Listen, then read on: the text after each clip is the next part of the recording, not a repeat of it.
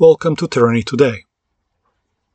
These days I'm getting a lot of uh, please share emails from my Israeli or Jewish friends. Uh, the attacks and what I would call a rather mixed reaction of the world to Israel's response understandably frightens many Jews. We are now very close to an unhealthy competition over whose innocent victims uh, matter more 1,400 Israelis, including a thousand murdered civilians, or over 7,000 Palestinians, including 2,000 children? Well, I have an answer for you, even when we do know very well who started it and who carries the responsibility for unleashing this crisis, every single innocent civilian life is of equal value, if not to us, then to their relatives, a loss that cannot be replaced. What is new, however, after two decades of a political coma, is the creeping realization that Israel is not safe, and that the resulting sense of this insecurity is not as widely shared globally as uh, we would have hoped. Or let me rephrase it maybe. The state of Israel, for now at least, appears safe, but people inside the state can no longer feel secure, which has major implications for its wealth, its growth, prospects, expectations, demographics, and such like. Just ask Ukrainians. This is not the right moment for recrimination over why what happened happened, because when security is at stake, unity is the only option.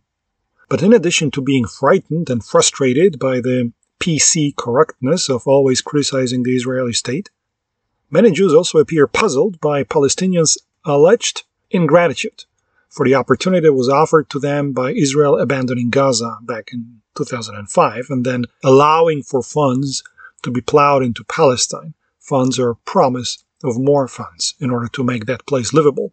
In response, Hamas dug 500 kilometers of underground passages, like ants. But it's time to move beyond this, because this economic argument of how much we offer to the Palestinians is an intellectually disappointing form of reductionism we reduce other people's aspirations to being exclusively homo economicus. While this might have been an attractive dogma during the globalization era, early in that period, Huntington's Clash of Civilizations quite clearly laid out that modernization does not always equal westernization. Quite the contrary. A certain degree of modernization eventually leads to rejection of Western cultural trappings and this rejection operates in the name of some self defined local cultural dignity, or collective self esteem, or self affirmation. Now, notice that all these terms carry the affix self. It is them, in their first person plural, that will define their level of satisfaction, not some gambit signed by Tel Aviv and Riyadh and blessed by Joe Biden. It's surprising to me that after all these years, we still don't get it. Or maybe we actually do get it, but it's more convenient to fall back on two dimensional charts with the ubiquitous ceteris paribus. And I'm saying this as an economist and someone who works every day in financial markets. It is reductionism. Necessary to figure out how to make money, but clearly insufficient to figure out how to stay safe. Two different problems. This allegedly economic driver of peace has failed us not only in Gaza, but also in Russia and in China. Recall that the economic carrot has not driven the Iranian mullahs away from their destructive designs and their nuclear ambitions. Russia, too, decided to risk its lucrative and frankly irreplaceable European energy market in the name of something very different and very sanguinary. And China became richer within the global system of American slash Western primacy only to subvert the system from the inside with something like 14 different border conflicts around its periphery. So why are we kidding ourselves that just by offering Palestinians a good business deal, the problem of relative legitimacy will be resolved? For as long as I hear this nonsense from economists, I just dismiss it. But when I hear it, this reductionism repeated in other quarters, I despair. Let's face it, at a collective level, human aspirations are at least trinary. Uh, what I'm going to do next is basically to melt Maslow's pyramid to something like an eroded ziggurat. So the first aspiration is admittedly economic, and human greed means that it's never fully satisfied. There will always be another rabbit to chase, and we can never have enough. But this drive is not necessarily overarching. the need for security definitely trumps greed because of the primeval role that that emotion of fear plays in our nervous and hormonal system. When amygdala sends the first alarm signal, and our hypothalamus chooses whether to fight, to flee, or to freeze, stimulating our autonomous nervous system accordingly. So these are two decisions. First, should I fear this snake? And second, should I hack it into pieces, run away, or just pretend that I'm not there? And these decisions are not rational because the rational stuff happens in the prefrontal cortex of our brains rather than in amygdala or hypothalamus. But it doesn't matter that we like the rational stuff because we like being human. The irrational reptile brain routinely overrides the prefrontal cortex calculation of economic opportunity that we would so much love Palestinians to guide themselves with. Why does security override greed? Well, because of what the Israeli scientists, Kahneman and Tversky, discovered in their prospect theory that losses are much more painful than equivalent gains are satisfactory. In fact, two and a half times more painful as they calculated from different experiments. So, for example, if you have a modest house, you may aspire to own a better one. Let's say your current house is worth uh, half a million dollars, and the new one you aspire to is worth a million. But if the odds are 50 50 that with the impending change, you risk not only winning a million dollar house, but you also risk at the same time possibly losing everything. That is, from half a million to zero. So will you take the bet and risk becoming homeless? Of course not. You will stay put and withdraw from the game. Your reptilian amygdala makes you rational, two and a half times weighting at the very least. But then you say, well, the Palestinians, unlike the Israelis, are actually safe in their territory. Under normal circumstances, we don't terrorize them with raids on paragliders, and we do not typically behead their children with machetes. So their option is having a better house or having what they have, not lose it. But that underestimates the third drive that any collectivity holds dearly the search for autonomy, for independence, and for decisional sovereignty. 19th century imperialists called this drive nationalism because many self defined linguistic or religious communities craved to have a sovereign unit that they would inhabit, a homeland in which they would rule themselves rather than just look up to a bearded ruler in, say, Vienna. Austria Hungary tried to solve this issue by offering ever larger autonomy, and for a while it worked. My ancestors were thus bilingual German speakers, and indeed, they had Kaiser Franz Josef's portrait at home. But in the end, the national aspirations of Serbs, Croats, Slovenes, Slovaks, Ukrainians, Poles, Hungarians, Romanians, Germans, Czechs, Jews, Italians, and several other nationalities could not be addressed by some limited autonomy plus economic growth. Full independence only. And all of these nations today have their own state.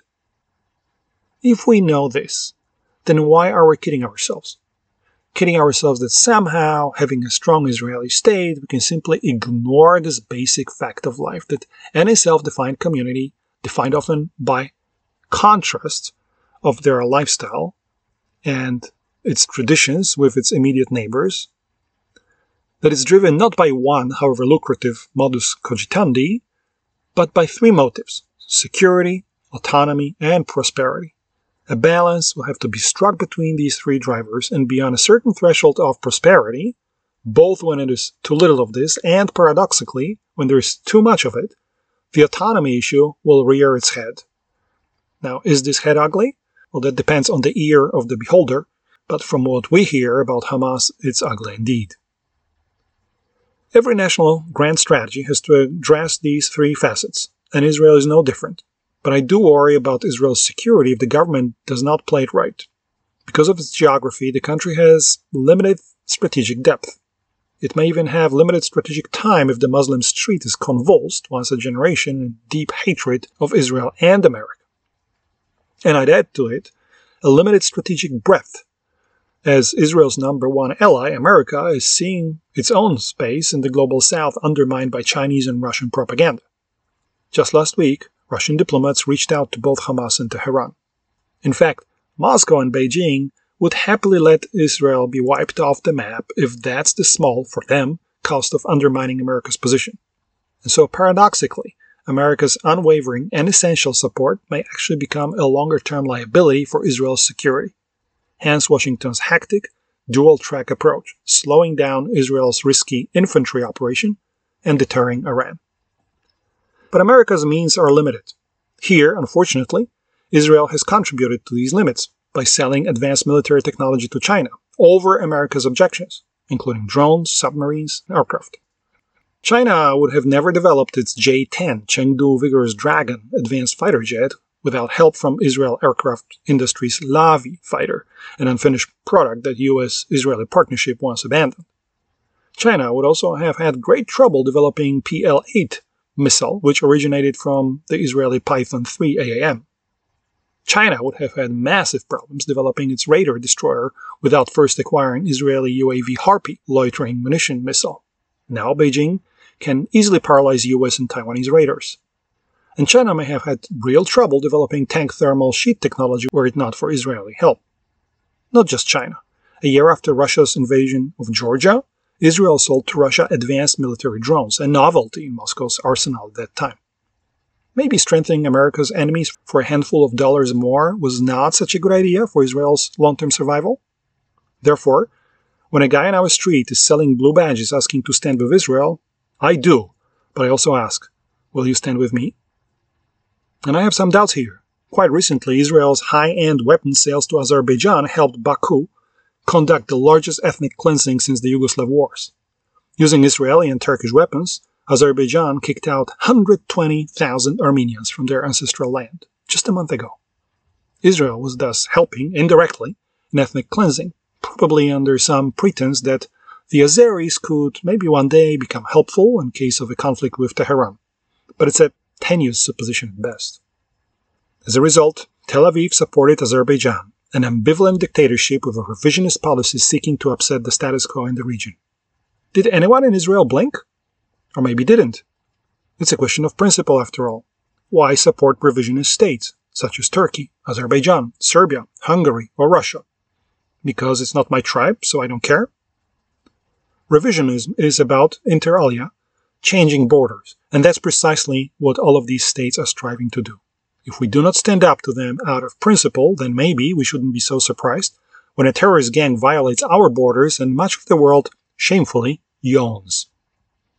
Tragically, this realization brings us back to the claim we often make about the universal value of the lessons of the Holocaust.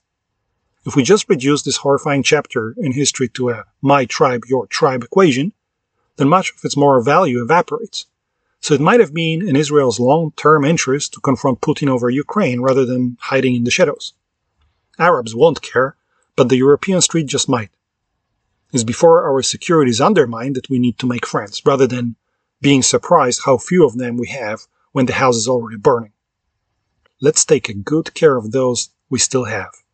But let's stop looking for them in the Kremlin or in Zhongnanhai, because those cavernous corridors are so void of friendly faces that even silence is calling at you. Chancellor Olaf Scholz, ducking on the tarmac of Tel Aviv airport. Twenty months since it turned out how defenseless Germany was, the moment was symbolic, except that Fortress Europe is even more defenseless now, with two veto wielding Trojan horses prancing happily. Last week, Hungary's Prime Minister Viktor Orban, fresh from his pilgrimage to Beijing, and his newly elected Slovak counterpart, Robert Fico, spoke out against continued military aid to Ukraine. Now, this aid package from EU requires unanimity. It is true that EU's military support to Ukraine is delivered bilaterally, but it can be refunded by Brussels via a managed fund financed by member states, and it is this mechanism that requires unanimous support to top it up. The last increase to that fund took place in January, and subsequent attempts to top it up have been blocked by Hungary's veto. And now there are two countries to block it Hungary and Slovakia. These two countries, for centuries, used to be one. In fact, for a long period, Slovakia was part of Hungarian history, not Czech history, as we commonly think. So, Slovaks, for example, never felt any allegiance to, to the great Czech kings, such as Karl IV. Both Hungary and Slovakia also had fascist governments in the 20th century, and both sent their Jewish citizens to German death camps in Generalgubernatorschaft. If you go to Auschwitz Museum, you'll see that Hungarian Jews were the second largest national group of Jews annihilated in that camp. And now, both of those former component parts of Austria-Hungary Empire, are becoming a problem for the world peace. Devoid of any concrete arguments, Mr. Orban is serving Putin by trying to block Sweden's accession to NATO. He's not alone, but let's say, without any sympathy for him, that Erdogan at least had some concrete reservations, such as Sweden's moronic legislation that allows public offense to people's religious sensitivities. Orban met with the indicted international criminal, Putin, in Beijing, and what he obtained for representing Moscow's interests in Europe is still unclear. Certainly, any backing from Bratislava will make the fat man from Budapest feel less lonely, especially now that his allies in Warsaw were swept under the carpet by a huge turnout in Polish elections. And good riddance to these clowns in Warsaw, by the way. Apropos Budapest, Paul Kriwaczek, in his wonderful and highly recommended Yiddish Civilization, reminds us how anti Semites used to call the Hungarian capital Judapest. But Ukraine doesn't have only a European veto problem. Its second headache could be Mike Johnson, apparently a Trump's man elected as House Speaker with zero experience. This little known figure is not reputed for consensus building, but rather for strong views on things such as uh, the budget deficit, which is always a huge Republican issue unless, of course, there is a Republican administration in the White House.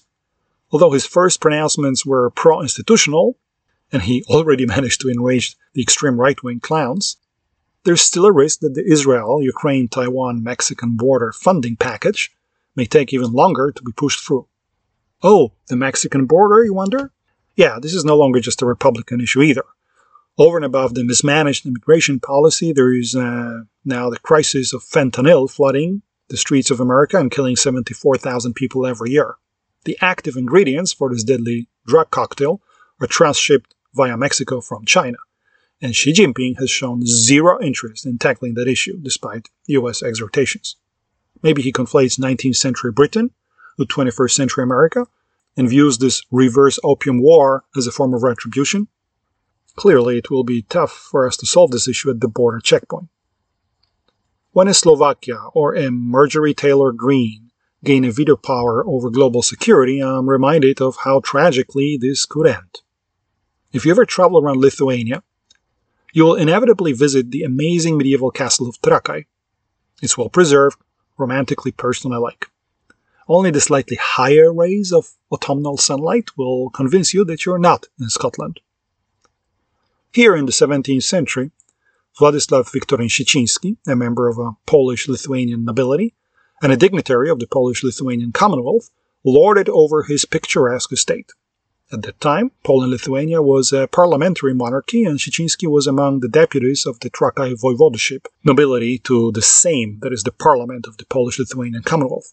The parliament session of uh, 1652 took place during the bloody Khmelnytsky uprising in Ukraine. Siciński is credited with using the liberum veto for the first time in Polish history during that parliamentary session, which blocked the legislation. 150 years later, after the partitions of the Polish-Lithuanian Commonwealth, writers searched for causes of the collapse of this once powerful state, and they blamed liberum veto for creating anarchy and disorder that led to the downfall of that state. Unless European Union solves the issue of small country veto, including Hungary and Slovakia, and unless the GOP solves the problem of incendiary extremist veto over the US administration's strategic initiatives, then we, in the West, will become marginalized by foreign interests, whether Russian or Chinese. A veto, which should be a tool to maintain democracy, will instead become the sharpest tool in the sabotage toolkit of outside powers. We really can't rebuild much when confronted with nihilistic veto to everything. Last week I met with the management of the largest rare earths company in the Western world. Rare earths are necessary for production of permanent magnets that are found in energy transition technologies, but also in defense applications. The company I met with is Australian, and its CEO was visiting the US to join the Australian Prime Minister for a state dinner with President Joe Biden at the White House. China, which controls most of rare earths mining, refining, and separation, has been actively trying to torpedo any development of rare earths business in the West. One way to do this, according to this company's management, is by spreading propaganda about how polluting the rare earths mining is. The truth is that it can be polluting indeed, but it doesn't have to be. and modern mining has developed efficient ways to deal with water, solid waste, effluent, reagent, dust, and noise management. And how is it that anti mining propaganda is spreading through leftist NGOs in this country? Google Security caught the thread that was initiated online by bots from Dragon Bridge. Yes, Dragon Bridge. I don't need to tell you from which country it originated. Um, but that's what Beijing does, blocking our industrial development by leveraging useful idiots who have zero technical knowledge of mineral extraction or processing. So when Marjorie Major Green, Robert Fico, Viktor Orban, or maybe Mike Johnson plank their derriere in the classic Mr. Niet or maybe Mrs. Niet fashion, you should know who directs them, even if they themselves may not realize it. This unhealthy focus on what I don't want instead of building something that we do want shatters all the three pillars of our collective desires prosperity, autonomy, and security.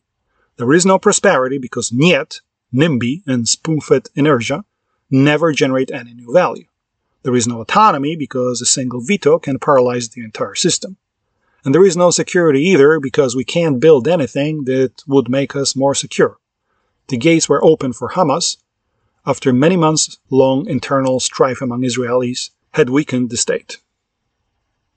Internal Armenian strife cost them Nagorno Karabakh, and the internal strife that Trumpists are preparing for this country may weaken us so much that we won't just lose Ukraine, Israel, and Taiwan, but we let the world be run by those who reject our values and the concept of freedom as we know it. For as long as they have the veto, Russia, China, and their proxies in Iran, North Korea, or beyond, have a real chance to achieve their objectives. Our parochial, tribal thinking is only helping them in this endeavor. If you just focus too narrowly on your in group's immediate gain, the cost may be huge. The GOP can say that they care about Hezbollah because they need 35 million potential Christian Zionist voters, and the GOP will try to stem fentanyl by focusing on coyotes but they are also, since at least 2016, too deeply infiltrated by Russian propaganda to care about Ukraine.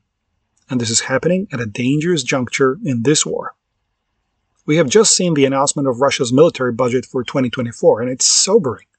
Russia is planning to spend $130 billion on defense, or should I say, offense, throughout the next year. This is not only a hopping 7.5% of Russia's GDP, this is twice the amount that America is putting on the table the table that Mike Johnson's gavel may yet crush. Ukrainians are concerned that after the so called elections in Russia next March, Moscow will announce general mobilization, which is likely. Putin has clearly decided to survive the current stage of the attrition war until his orange buddy re enters the White House. The polls in this country, alarmingly, are showing that this is precisely where Americans are heading which is astounding because the often cited rationale seems to point to uncertain economy under Biden. Except that the economy grew 4.9% in the third quarter, the best result since 2021. There is hardly any unemployment, but the administration gets no credit for this.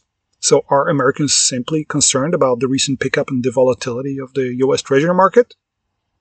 Even Americans are not pure homo economicus, stupid. To this attrition effect, Russian economy is now on a war footing. They churn out 250 new tanks per year and are in the process of refurbishing a thousand of older models. That's 1,250 tanks, more than what they lost last year.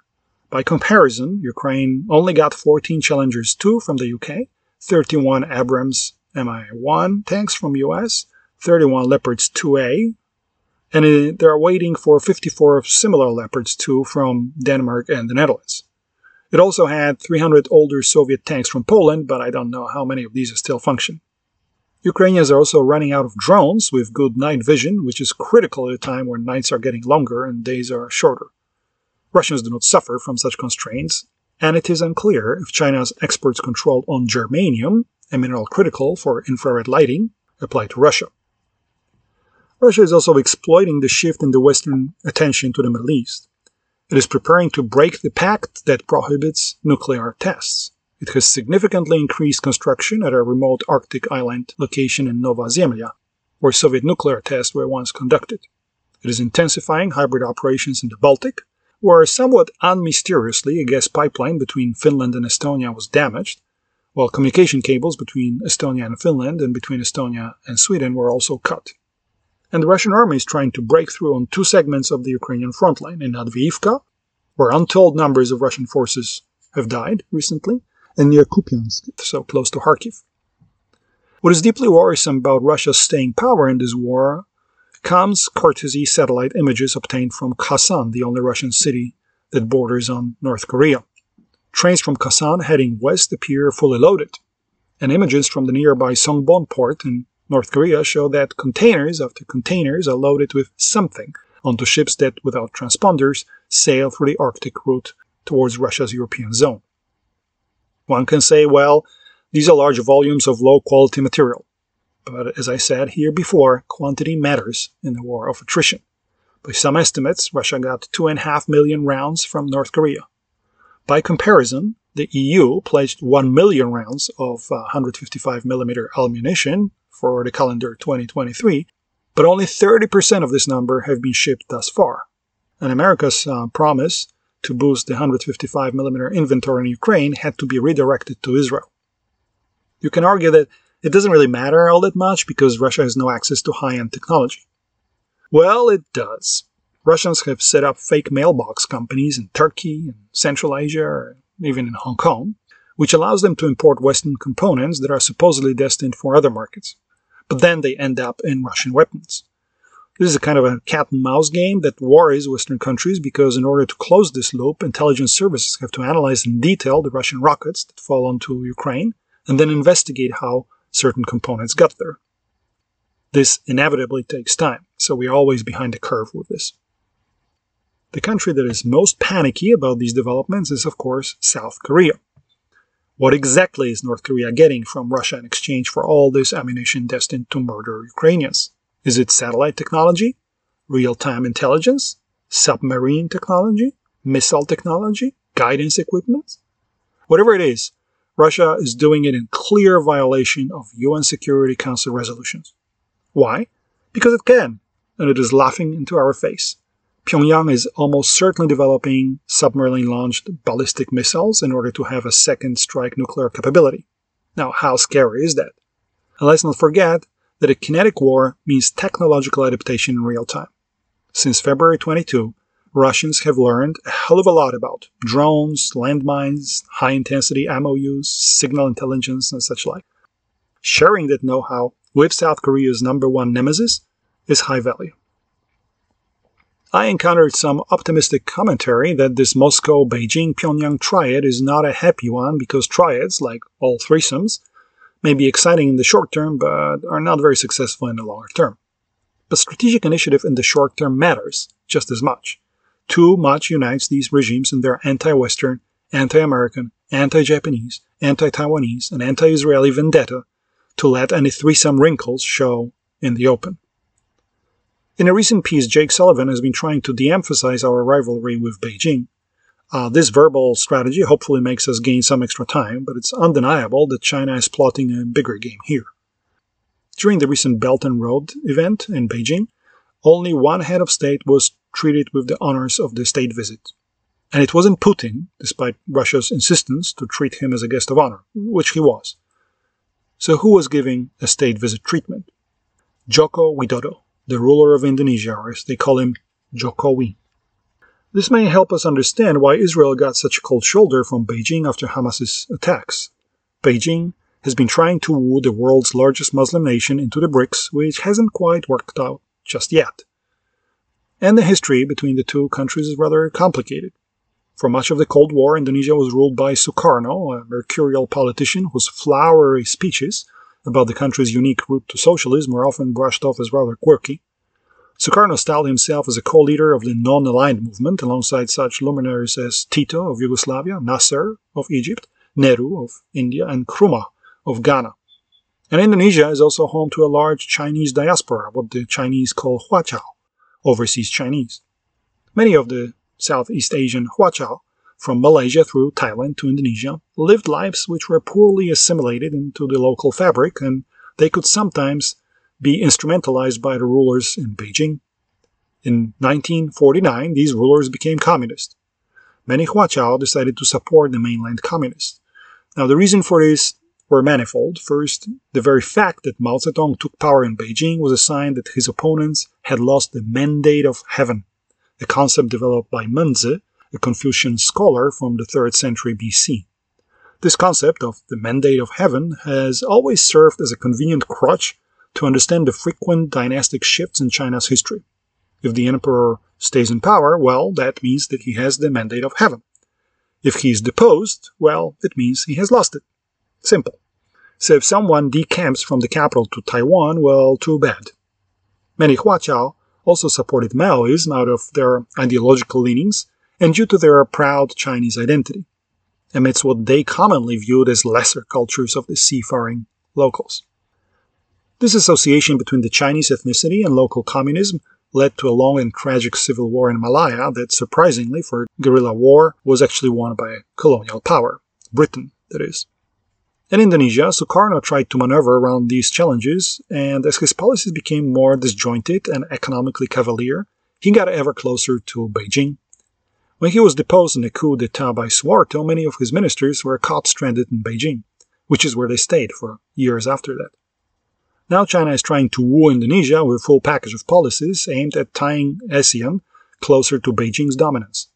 Although China exercises the right to veto in ASEAN, courtesy vassals in Phnom Penh and in Vientiane, similar to what Moscow can achieve in Europe with Budapest and now Bratislava, the success of China's grand project in Southeast Asia will require a little more than just a veto. It needs a positive narrative, and Beijing won't be able to pull it off without Muslim Indonesia. Beijing is applying four principles in its approach to Southeast Asia. It sounds all very lofty and quite indigestible, but there is a method in this jumble. First, they promote inclusiveness based on joint consultation, in connecting local economic dynamics with Beijing's strategy. Secondly, Uh, China seeks to leverage its Global Development Initiative, Quanqiu Fazhan Changyi, from 2021, and also with a push for a free trade agreement next year. Thirdly, China demands that all issues in the region, including the disputes in the South China Sea, are solved on a bilateral basis without interference of outside powers, following on its GSI, Global Security Initiative, Quanqiu Anquan Changyi. And fourth, it stresses Asian values, as per Global Civilization Initiative that conveniently conflates the current regimes in power with rich cultural traditions. This GCI, Quanqiu Wenming Changyi, has so far found little traction, but it harks back to the great cultural debate before the Asian crisis in the 1990s.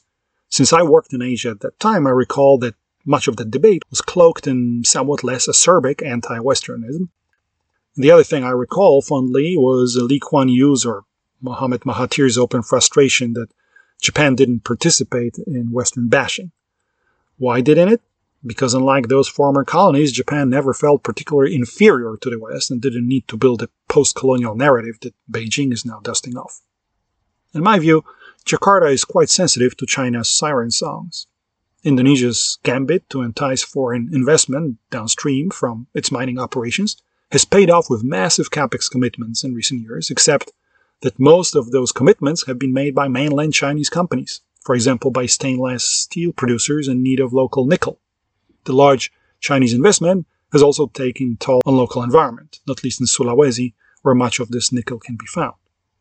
And so, the world's fourth largest country may sway in Beijing's direction.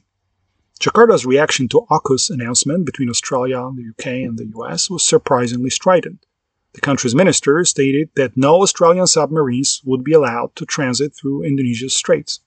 And given that the country only has islands and straits, this would mean that any underwater assets that Australia may deploy, once US Congress wakes up to the necessity of sharing our technology, would be blocked. I've sailed in the past on an Indonesian archipelago, and the waters between many islands are so shallow that on a sunny day you can often see the shadow of your sampan at the bottom of the sea. It would therefore be quite easy to detect any submarine transiting through the area. It's like the opposite of Norwegian fjords, some of which are 4,000 feet deep and thus really good for submarines to remain undetected. And why is Indonesia so shallow? Because much of Indonesia was separated into its more than 18,000 islands only when the sea level increased during the Holocene sea level rise some 8,000 years ago. If you look at such maps, you'll find that Indonesia was back then simply a large Asian peninsula. So much for Chinese claims to the sea that never was. If you think that next year's elections in Indonesia will somehow change the direction of the political winds, well, think again. Indonesia's president, Joko Widodo, has announced that his eldest son, the 36 year old Gibran Rakabuming Raka, has been picked as the running mate of the defense minister, Prabowo Subianto, who will stand in the presidential election next year. The Constitutional Court had to lower the age limit to allow the president's son to run. And who presided over the decision of the court? Chief Justice Anwar Usman, the president's brother in law. This will allow Jokowi to pull the strings behind the scenes for a long time to come. The world's third largest democracy is also its youngest, only 25 years old this year, and who knows, it may be slowly, prematurely dying. Am I too alarmist? Maybe, but it's not only Gibran or Anwar. Jokowi's younger son, 28 year old Kaesang Pangarep, a popular social media personality, became the chief of Indonesia Solidarity Party which caters specifically to younger voters. And the president's son in law, Bobby Nasution, was voted in as the mayor of Medan in North Sumatra. Then there is family connection to the previous dictatorship because Prabowo Subianto, the presidential candidate, is the former son in law of none other than Suharto, the former strongman. The nature of the country's internal system matters for international relations. While we were not watching during COVID, anti American propaganda in Indonesia intensified, starting with the Chinese narratives about America being at the origin of the pandemic. Then, when Russia invaded Ukraine, the Chinese spread the narrative that it was Ukraine that started the war. Ukraine and NATO, of course. Just like in China, Putin is popular in Indonesia because he stands up to America, America the bully. Add to this the recurrent propaganda about Muslims allegedly being mistreated in America, and voila, so Israel-Hamas conflict is captured in Indonesia with a very strong, very fertile, and perfectly buttered confirmation bias. Not a pretty picture. I can't wait for those future recriminations over who has lost Indonesia. Thank you for listening. Let's meet again next week.